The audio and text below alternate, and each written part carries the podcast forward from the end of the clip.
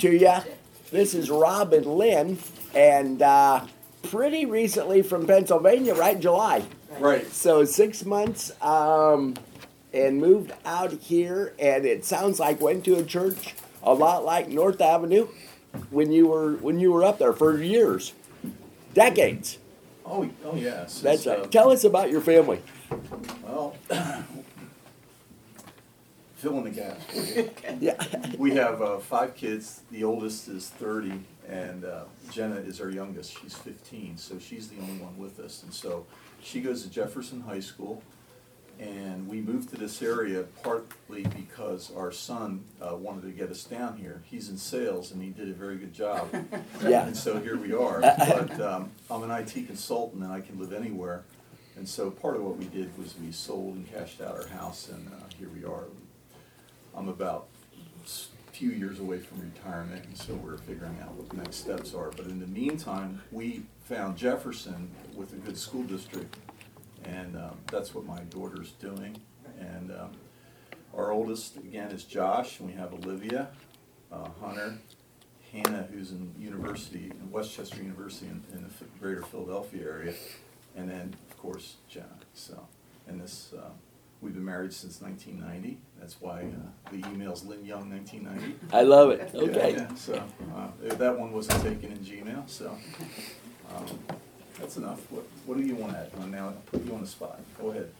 Um, Talk about your dad. Talk about. uh, I taught school for a long time. I um, taught fifth and sixth grade, and then I was a substitute, but I'm having a knee replacement on Tuesday.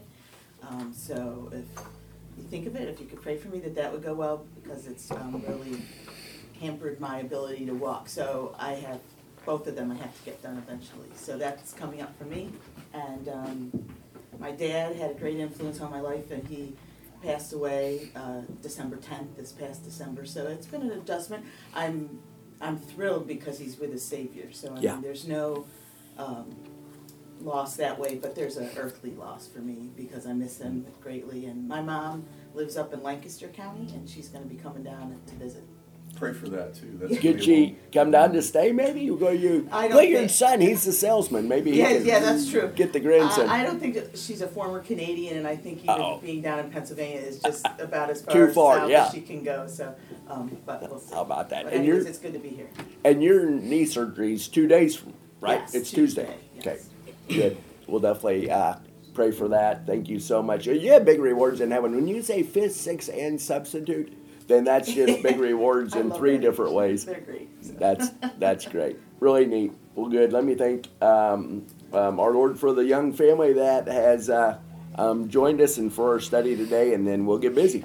Father, what a great uh, joy it is to come before your throne, Lord. We would uh, confess that these are uh, clear commands, but um, certainly hard to obey. And uh, we would, I imagine each of us would confess that we have missed it in the way we've loved others. I pray today that we would be convicted and encouraged, uh, convicted of our sin, um, and encouraged to live a life more worthy of the gospel this week um, as we feast on these um, just great commands. Lord, we thank you for all of um, Romans that has shown us your love. And uh, now um, that you've given us application to know how to love others, um, even as our Lord Jesus um, loves us continually and um, and so thoroughly. Lord, I thank you for the young family bringing them uh, down from Pennsylvania. Uh, thank you that for uh, Jenna. Pray that she would thrive today in uh, Sunday school and you would use um, all the Sunday school classes um, for your glory. I do pray that you would um, use them in a powerful way in their ministry, and I pray especially um, for Miss Lynn as she heads into surgery on Tuesday that it would be a success and that uh, it would help her to be able to uh, get back to walking quickly. And Lord, I uh, ask that you would just also use them as they'll have great chances for ministry, and that this trial would bring perseverance and character and hope and make them even more mature and complete in Christ. We are very grateful, um, Lord, for um, just the way you have obviously blessed and used them um, for years. We commit this day to you and our Sunday school class to you. Um, look forward to what you're going to teach us in Jesus' name. Amen. Grant's going to start us in um, from a little bit back from six to eight. you might remember last week, we are Stott says he divides these things up into 12 things that we're going 12 kind of categories, components he calls them um, about love. That it's to be sincere, uh, discernment, affection, um, to honor, except he puts an extra U in honor. That shows you're across the pond when you do that. Enthusiasm, patience, generosity, hospitality, goodwill, sympathy, harmony, humility. Um, wow, we've seen God's love. If you, not to take your time here, Grant, but look back and if you would, chapter 5, just as a reminder, look at the way God loves us. Um, 5 5 5 8, I mean, we can look uh, for probably all afternoon at this, but uh, look at the uh, maybe starting in 3. Not only that, but we rejoice in our sufferings because we know that suffering produces endurance.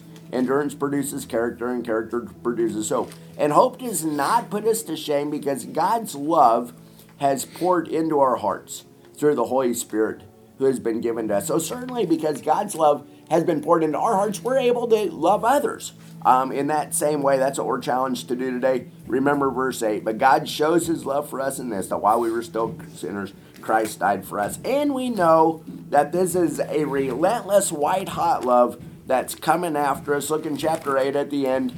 Uh, super familiar, but never gets old. 35. Um, Who shall separate us from the love of Christ?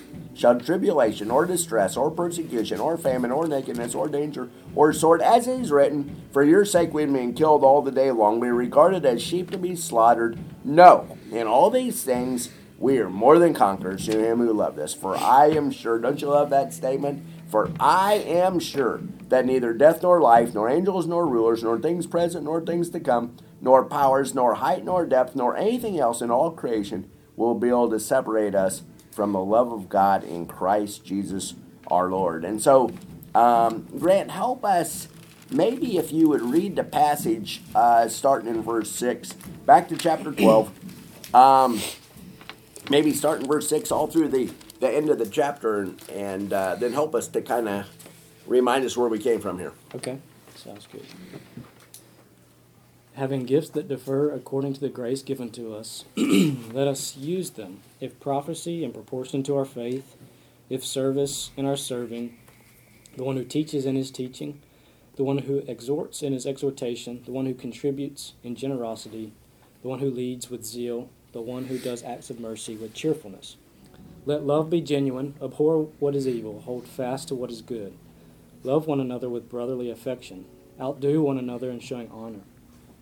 Do not be slothful in zeal, but fervent in spirit. Serve the Lord. Rejoice in hope. Be patient in tribulation. Be constant in prayer. Contribute to the needs of the saints, and seek to show hospitality. Bless those who persecute you. Bless and do not curse them. Rejoice with those who rejoice. Weep with those who weep. Live in harmony with one another. Do not be haughty, but associate with the lowly. Never be wise in your own sight. Repay no one evil for evil but give thought to do what is honorable in the sight of all. If possible, so far as it depends on you, live peaceably with all. Beloved, never avenge yourselves, but leave it to the wrath of God, for it is written, Vengeance is mine, I will repay, says the Lord. To the contrary, if your enemy is hungry, feed him. If he is thirsty, give him something to drink, for by so doing you will heap burning coals on his head. Do not be overcome by evil, but overcome evil with good. Uh, maybe I can pray and we can get started. That'd be great. Heavenly Father, thank you for a passage such as this that gives us sound instruction for how we should live in light of your mercies to us and your love of us. Um, Father, I pray that um, our discussion and study today would be fruitful, um, that it would bear fruit in our lives in the coming weeks, and that it would not just be intellectual, but that it would be um, helping us to renew our minds, Father. And I pray this in Jesus' name. Amen.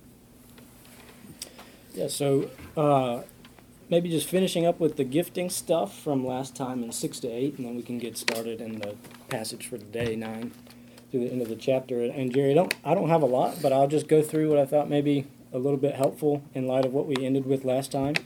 And so basically, Paul is saying whatever gifts that you have, everybody has gifts uh, from one another. Could be some on this list. It could be others. Um, do them well. Do them with competence, and do them with the right attitude, mindset. Uh, not thinking more highly than you ought, but thinking with sober judgment. So if you're teaching, uh, do that well. If you're doing exhortation, do that well. Generosity. Uh, if you do, if you contribute, do it with generosity. If you show acts of mercy, with cheerfulness. So the right mindset and the right heart with the talents that we have serving God through loving His people. And so I ended last time by saying that there is no room for the person who only receives from the congregation of God's people. All are required for the proper functioning of the body, and all rely on one another. So there's some thing that you have that is totally necessary for the body to be built up in love, whether it's encouragement, teaching, exhortation, um, hospitality, discussion, counsel, whatever it may be. There is something that you can be contributing. And so I just thought really quickly before we move on to nine, um, I ended with that, and I just thought I would say three things for what would be the next step to do if you're trying to figure out how can I best serve the Lord by using my talents to love God's people. What's the next step? You know, what's the next rung on the ladder to figure that out? And so, I would say that the next step would be um, how to identify to use my gifting not for myself but for God, loving the body through the talents that you have is how we serve God with our gifts. And so, to do that, I would say find a good church um, like this one or one similar to it. Um, and then, after serious thought and discernment, join that church as a member, and then start serving in whatever capacity is available in the areas that you feel you have a talent or are most interested in. And then I feel like this one is crucial. Um, I know it has been for me. Is find a good and trusted friend who is not a cynic, but who will give you honest feedback and encouragement without flattery.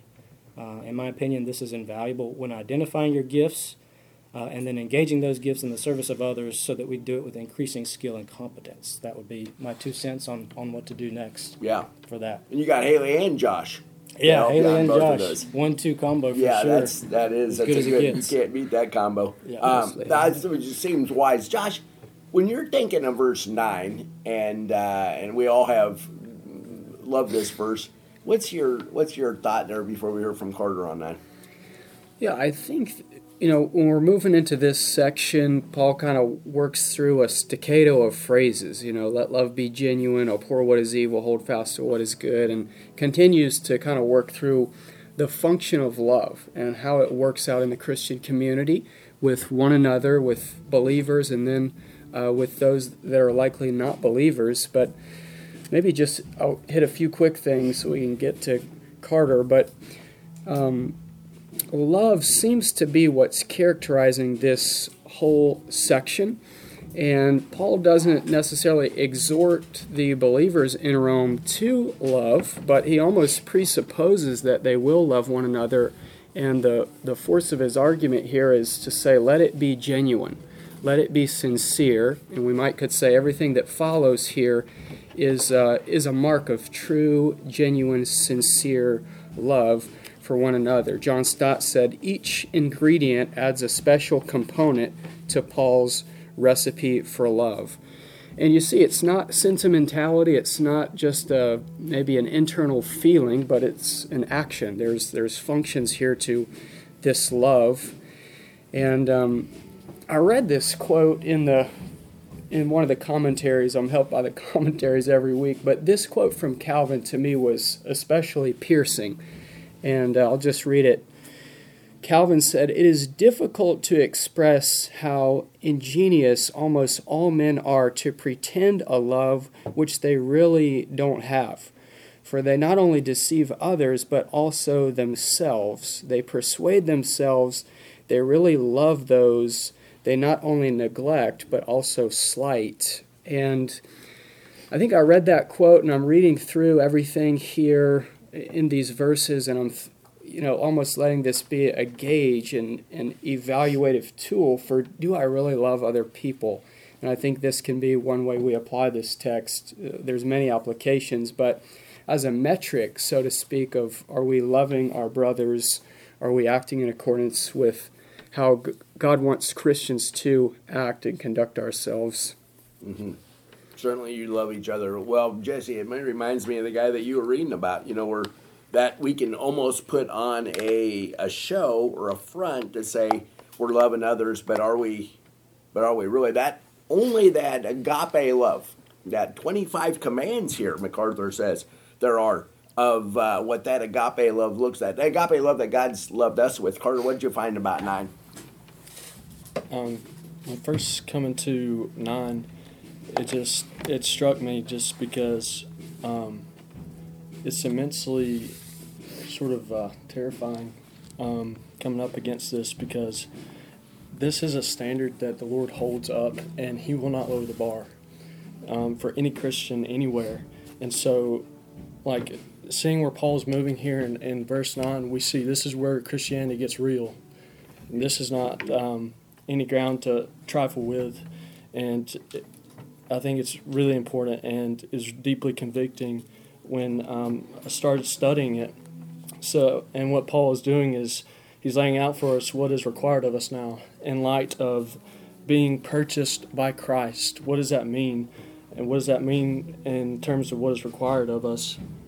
So these qualities, like beginning in verse nine, in verse nine, and all the way through the rest of the chapter, um, the qualities that Paul lays out, or the application, the points of application that he lays out, they're they directly characterize true believers, and they dis- they distinguish believers from everyone else in the world. These are things that set apart. These are things that characterize someone who is complete, who is holy, who is other than um, other than the world. And so, just on that point, I just have a few cross references that I think speak to the um, to love in verse nine, where Paul says, "Let love be genuine." If we go to John 13, 35, I think I have it here. John 13, 35. This sort of goes along the context that Paul's drawing at the beginning of um, this section in Romans. So, love in the context of the body of Christ, having a love for the brethren, having a love for those who are redeemed by Christ, who share the same hope, the same faith. And in verse 35 of John 13, Jesus himself says, By this all people will know that you are my disciples. This sets you apart. Everyone will know that you are my disciples if you have love for, for one another. It's the same word, agape, the same love that Paul uses here in 12. And there's another um, more um, recognizable passage in 1 Corinthians 13, the love chapter. Paul says in verse 1 of 13, 1 Corinthians 13, If I speak with tongues of men and of angels, but do not have love, I have become a noisy gong or a clanging cymbal. If I have the gift of prophecy and know all mysteries and all knowledge, and if I have all faith so as to remove mountains, but don't have love, I'm nothing. And if I give all my possessions to feed the poor, and if I surrender my body to be burned, but don't have love, it will profit me nothing. And then you go all the way down to verse 13. But now faith, hope, love abide these three, but the greatest of these is love. And if you go forward just a little bit in Romans 13 8, just right after right after chapter 12, Paul says, Owe no one anything except to love each other, for the one who loves another has fulfilled the law. And that's tremendous in and of itself. And in Galatians 5:22, it's a very I think is very important to go to at this point. Galatians chapter 5 verse 22. The fruit of the spirit. And what's the number 1 on the list? Love. Love is number 1 on the list. And I think one one last cross reference that I want to go to is 1 John 3:14.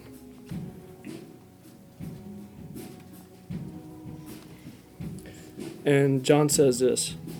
1 John 3:14. We know that we have passed out of death into life because we love the brethren. He who does not he who does not love abides in death. So he says, I mean, what characterizes if you're a Christian? How do you know if you're a Christian? How do you know if you are truly found in Christ? And that's is you love the brethren. You love all those who have genuine love and faith, who bank everything on Christ, you are found to possess saving faith. You're found, salvation is seen, the genuineness of your faith is seen in your love for those who love Christ. And when he says abides in death in 1 John 3, this means you're still lost. If you have no love, if your heart is cold towards believers, you're still lost. You're unconverted. You're spiritually unresponsive to God. You're spiritually dead. And you have not one ounce of spiritual life in you if you do not love others, if you don't love the brethren. I think this translate what this translates well to what uh, Paul is saying in in um, Romans twelve nine. so I just wanted to be, just begin with the cross references and then go straight to verse 9. Let love be genuine. So if you have not love, I think the first thing we can do is um, define love by what it is not. And love is not characterized by selfishness. It is not characterized by self focus or self absorption.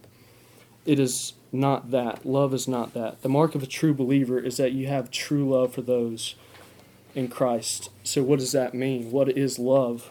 What does it mean to have love for your brothers? What does it mean to have love for those who love Christ?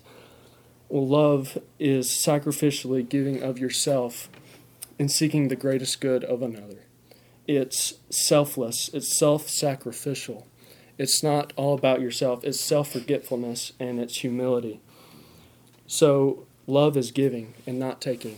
Lust is characterized by taking, but not love.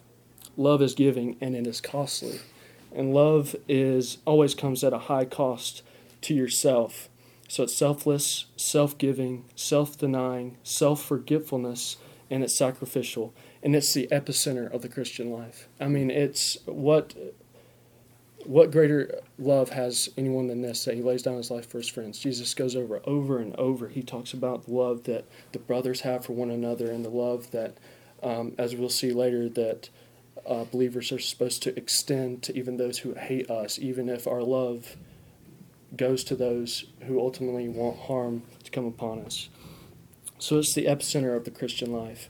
And that's why we must all the more understand um, and underscore what it is and why it's important. And genuine love promotes another's best interest. And this is where it gets really convicting because how on earth can anyone serve another person's uh, own self interest? How could you build someone else up at the cost of yourself? How can you affirm them, help them, exhort them, all these things at the cost of yourself if you have not been transformed by the grace of God, if you've not been redeemed and rescued by Christ? So, just getting in the brunt of it in verse 9, Paul starts peeling back the onion and talking about specific ways and how we're to love one another. And if we're if we aren't loving others like this, it's because we haven't presented ourselves to God as holy and living sacrifices, as he said in the beginning of verse tw- uh, in chapter 12. So if we don't have this love within us, we have not presented ourselves to God as a holy and living sacrifice. Presenting ourselves as holy and living sacrifice means it leads to something. It doesn't lead to nothing. It doesn't lead to um, just some sort of complacency, it leads to serving others. And it, it leads to a giving up of something in and of ourselves for the benefit of someone else. So 9a, I think you said before that Stott gave the this portion uh, one word summary, and that's sincerity. And I just wanted to talk about this because in verse 9, let love be genuine, it could actually been, be translated, um, let love be without hypocrisy let or the the real translation is basically love without hypocrisy. That's basically the brunt was being said here. And real love is without hypocrisy, which means it's without disguise. And love never fakes it. It's never untrue. It's never dishonest. And I think it's helpful that um, Steven Lawson describes this ancient entertain form of entertainment in which the actors they would memorize their lines, go through through hardy discipline to memorize certain lines to go up on the stage, and before they'd go on stage, they'd put on a mask So the mask would have like a crying face, a weeping face, uh, um, emphatically happy face, something like that. They would go on stage and they would perform in front of this mass audience. And when they would perform in front of this mass audience, they would obviously be taking on the role of someone else, the character of someone that obviously isn't them. And when the performance was over, the the actors would take off the masks once they got behind the stage and then go back to life as normal, go back to life as if, you know, nothing within the play was true. Nothing of it mattered. It was just simply for the entertainment of the crowd. And Paul is saying here much he, what Paul is saying here is that love can't be like that. Because who was hypocrites? He's the play actor. Love cannot be like that, and this cannot characterize the love that we all have for one another, one another in Christ. So we can't show up to church with a mask on, and we can't show up to these events that we put on and pretend to be someone that we're not. And we can't fake spirituality. We can't fake a love for Christ, a sincere and genuine love for Christ if He has genuinely saved us. Christ did not die for play actors, He didn't die for unreal um, actors who pretend to be believers. That's that's not the way we're to conduct ourselves in love. That is not love. It's not real, and love is not fake. So real love isn't just mere words. It's not merely putting on a show, showing people how religious we are, how how in sync with doctrine we are. That is not it. Real love is authentic and it's honest and it's real. Real love is real. Real in expressions of concern concern over sin in other believers' lives, concern over suffering that comes upon us, uh, comes upon others. Real love is expressed in true expressions, like when you tell someone that you're going to pray for them, you mean it. You don't you don't just say it merely to avoid some socially uh, uncomfortable situation. It's not just a social norm that you have to abide by when you ask someone how they're doing. You mean it because they love Christ and they're your brother or sister, and Christ died for them. You are actually interested in them. You're actually concerned over their fight with sin. If they're being complacent, if they're going through the slough of despond, you're not just indifferent to that. Real love is characterized in real expressions of concern, encouragement, and praying for people and asking how they're doing. The only way we're able to serve sincerely is through the power of the Spirit of truth. We cannot truly love without the Spirit of truth. We can't just go about life and and love people like this naturally. This does not come like we were talking about in the room beforehand. This does not come naturally. It's extremely difficult and it's impossible to love others at the cost of ourselves. But this is what we're commanded to do, and Christ will not command us to do something without supplying us the strength that we need to do it. And I just want to look at another place in Matthew 6. It's just a profound example of what we've been going through, too, in Matthew 6 in the main service um, as we've been slowly marching through Matthew. I'm just going to begin reading. And he, Jesus is warning us of a particular type of people who have an idea of love that is incorrect. Beware of practicing your righteousness. This is Jesus talking himself. Beware of practicing your righteousness before other people in order to be seen by them, for then you will have no reward from your Father who is in heaven. Thus, when you give to the needy, sound no trumpet before you as the hypocrites, hypocrites do in the synagogues and the streets, and they may, that they may be praised by others. Truly I say to you, they have received their reward. But when you give to the needy, do, don't let your left hand know what your right hand is doing, so that you may be, so that your giving may be in secret, and your Father who sees in secret will reward you. And when you pray, you must not be like the hypocrites. They love to stand and pray in the synagogues and at the street corners, that they may be seen by others. Truly I say to you, they have received their reward. But when you pray, go into your room and shut the door and pray to your Father who is in secret, and your Father who sees in secret will reward you. And when you pray, don't heap up empty phrases as the Gentiles do, for they think that they will be heard for their many words. Now, what characterizes this person? These religious leaders of the day who are supposed to be the example, they were play actors. They were putting on a show and they got their reward they were seen by an audience.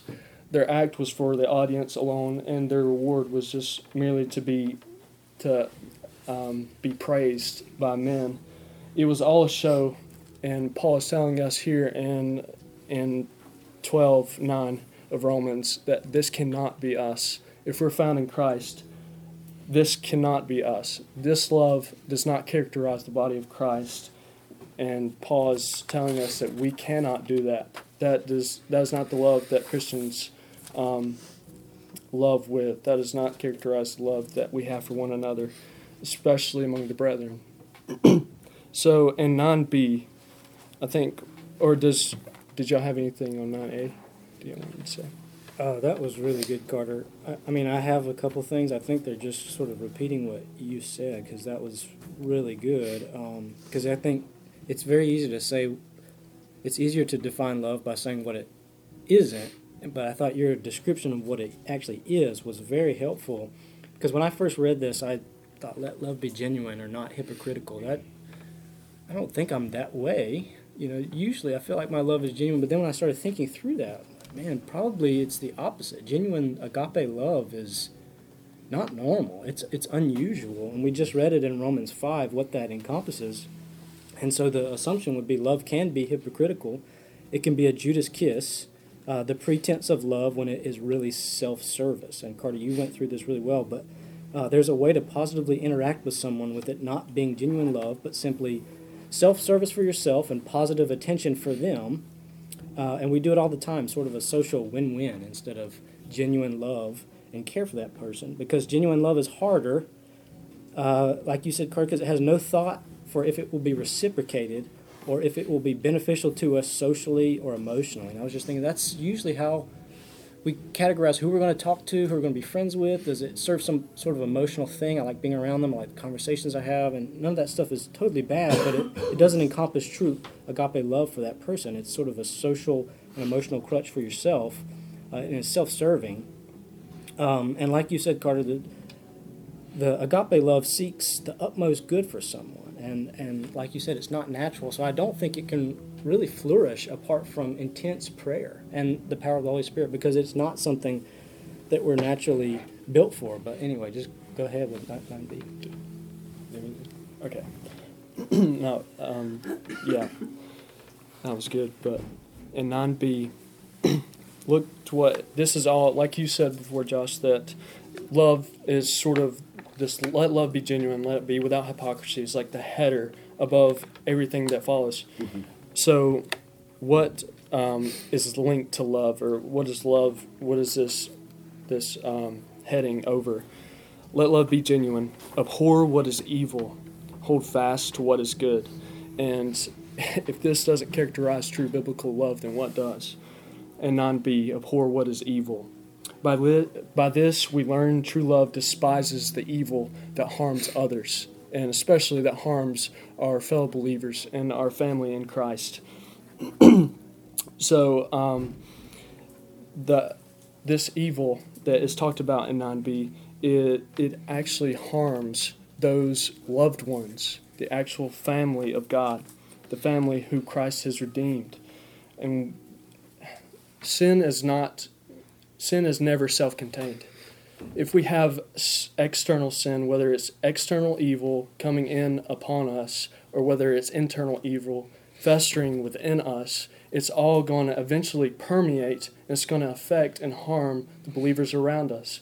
And so, just in experience with sin and, and failing miserably so often, at many times in my life, I can see how that affected my attitude and how I how I interacted with fellow believers. I was hindered in my ability to mutually encourage, to build up, and the self absorption sort of kicked in to where I was driven to self um, loathing or self just self focused. And just because that sin draws you in on yourself and thinking about all these things, and it harms the body, and it does no good to the body, and does harm to those whom Christ has redeemed, It and it does it does harm and stunts the growth of the believer.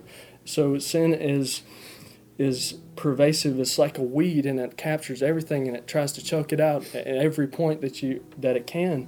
And this is why that true love seeks to abhor what is evil and pluck out the weeds of sin within our own hearts, not only within our own hearts, but the most loving thing that we can do once the log has been picked out of our own eyes, Jesus said, is to see and just completely, genuinely, and sincerely be concerned with the sin of your of your brother, the sins of fellow believers. Don't just let them wallow in the mire of some um, some sin. You you're actually concerned for them. You want them to grow, and you don't want them just to be stunted by that.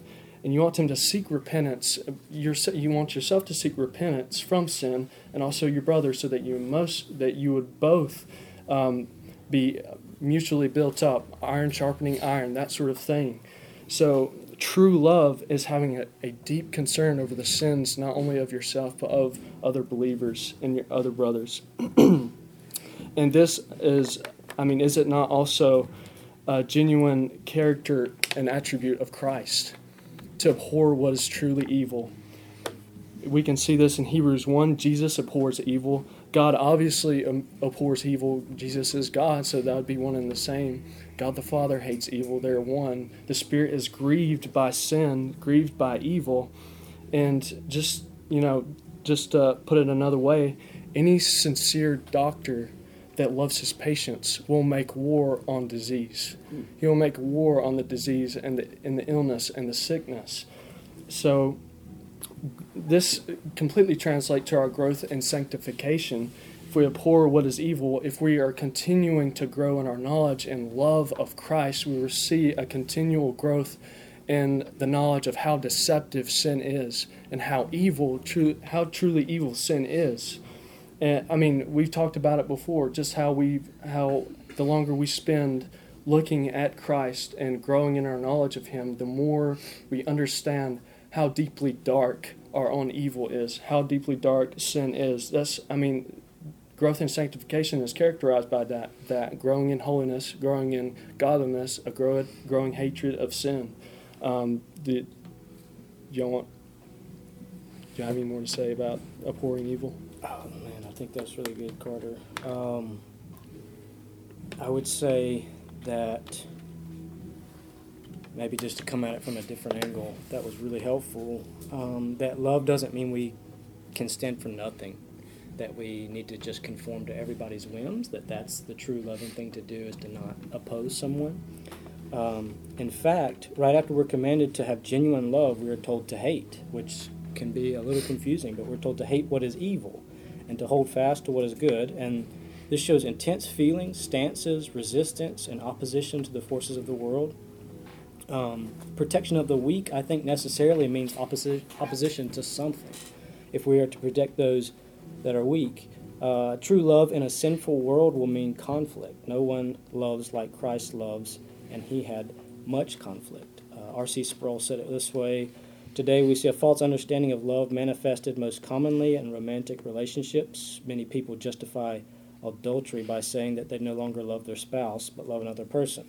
People often justify homosexual relationships by saying as long as two people love each other, their genders do not matter.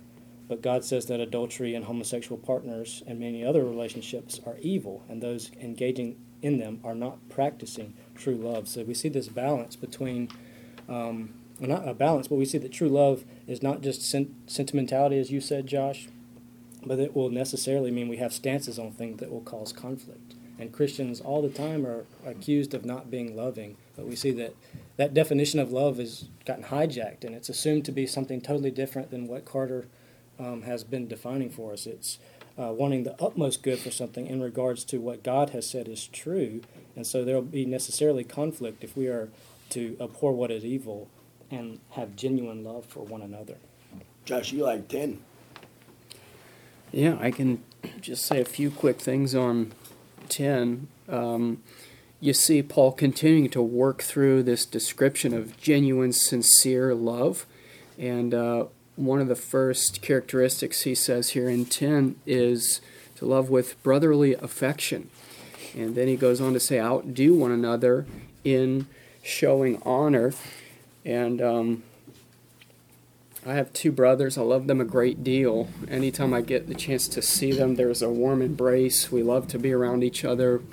And I think anyone uh, with close relationships with their siblings gets this immediately. And I think you begin to feel their pains, their sorrows, and also their joy.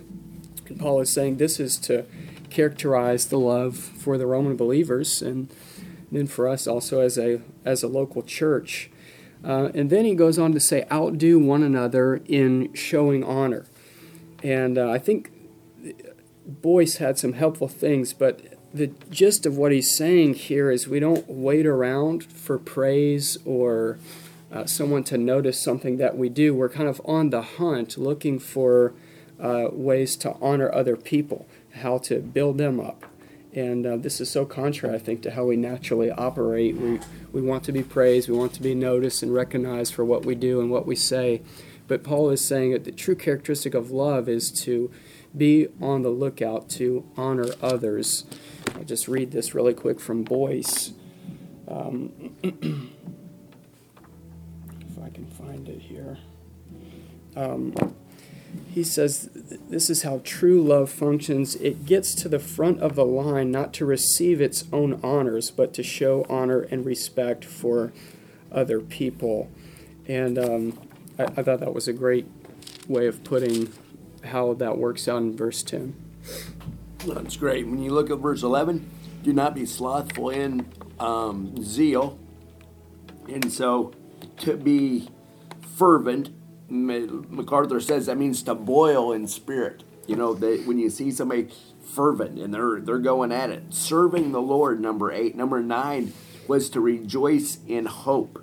Um, verse twelve. Sometimes I think about sums up. Uh, we obeyed those three commands in verse twelve. Rejoice in hope. Be patient in tribulation. Be consistent in prayer. Persevere in tribulation. Be patient in affliction is is the idea there. We read it. Carter took us, I think, to Romans five and uh, three through five, where we look at you know that that we'll persevere, be devoted in prayer. We pray without ceasing. We cast our cares on Him. We're anxious for nothing but in everything through prayer and petition, let our requests be made known um, to God. Mark's going to talk about being anxious today and how we can fight that. I think prayer is on the other side of anxiety. Um, always a hard one to uh, to, to grow in and to be consistent in. Um, contribute to the needs of the saints. Verse 13. You guys, as a church, do a tremendous job of that. And uh, and then seek to show hospitality. I asked Carter, the um, the Chronics are unbelievable at being hospitable. There are a lot of people in our church that are. Like we have in Madison County for our community group, there's a lot of people that want to host every month. So we got like a eight group rotation. Got do it every eight months, you know, no matter what. Tell us about the Chronics though, because this their place is like a little sanctuary for you guys. Yeah, um, the Chronics have been immensely hospitable to us in the past few months, just because uh, Josh started uh, training or what was it Bible boot camp, and he challenges us to memorize passages of Scripture and to combine that with physical exercise so that we work out our bodies as well as our minds and constantly renewing our minds and that sort of thing. it's immensely encouraging to get to see him and Sam lead and just um, we walk through a passage of Scripture and we just talk about it and just the fellowship that we have and, and the um, affections that we've had for one another have grown so immensely and Haley has been so so. Um, She's the, the hero of this whole thing when we get right down to it. She is very humble, and she she just does these impeccable acts of service, and she I mean she gives us her finest china like we were kings, and just gives us this. She gives everyone their desired portion of whether it's decaf coffee or um, hot chocolate. She serves us dinner on Tuesdays and Thursday nights, just providing for us. They say it's just because they go to Costco, they get great deals, and they have too much food, so they need to get rid of it. So um, don't forget, like Monday and Wednesday, though, and every other Sunday and a few Saturdays. Don't forget those days. Oh yeah, like it's not just Tuesday and Thursday with you. Guys. It's not. It's not. It's many days out of the week, but they have sustained us and helped us to grow and just have asked, asked us very penetrating questions every time. And they give us something to think about every time. And and just their their patience with their children and just learning how they manage their household is just it's something to see. So Yeah. it's been really it's really um, I feel like it's provided a great um, environment to, to grow in knowledge of things on a real level. Yeah, and then Jared took uh, Josh seriously about memorizing some passages and just memorized all the epistles. Yeah. So that's that's been a neat a neat deal. When you look at that, uh, a real example of prac- practicing hospitality. Bless those who persecute you. Bless and do not curse. As are fourteen and fifteen. Rejoice with those who rejoice. Um, there was. I, it takes me back to I don't know maybe the '90s. There, everybody in Nebraska has hail insurance on their corn because it hails every year. I asked Dad if I could take hail insurance on his corn. I was like, I don't know a better investment. He collected seven years in a row. I don't think he let me. I guess that's insurance fraud, maybe. But he said that there was one time that wind came through. It wasn't hail, wind. Three farmers that I know of had wind insurance, like just happened to buy it. And you would think, oh man, everybody's going to be really happy because these three farmers had wind insurance and they collected tons of money because all their corn blew down. That wasn't the case. In the coffee shop, those guys were getting butchered. Why? We can't rejoice with those who rejoice very well, right? Cheering for the other guy. I wish you could have met my dad. He was king of cheering for the other guy. He loved it when something good happened to somebody. And so, who finds it? Because it's rejoice with those who rejoice, mourn with those who mourn. If you're finding one easier than the other, I'm just curious about this. I love this in class when, people, which do you find easier? Is it easier for you? You got to vote for one or the other, okay? Got to, can't just vote for neither. Which is it easier to do? Rejoice with those who rejoice. Who would say it's easier to do that one? Six and a half. Who would say mourn with those who mourn? Who's it easier to do that? Really? Four. So that means we have 12 people that aren't voting. Um, yeah. I would love to be able to mourn with those who mourn like those of you who do. That's just so neat to me. It's easier to rejoice with those who rejoice. Easier to do that. And I, and I guess some of that's a giftedness or a, or whatever, but boy, those are, are those are great commands. Weep with those who weep, mourn with those who mourn. Um, do not be partial.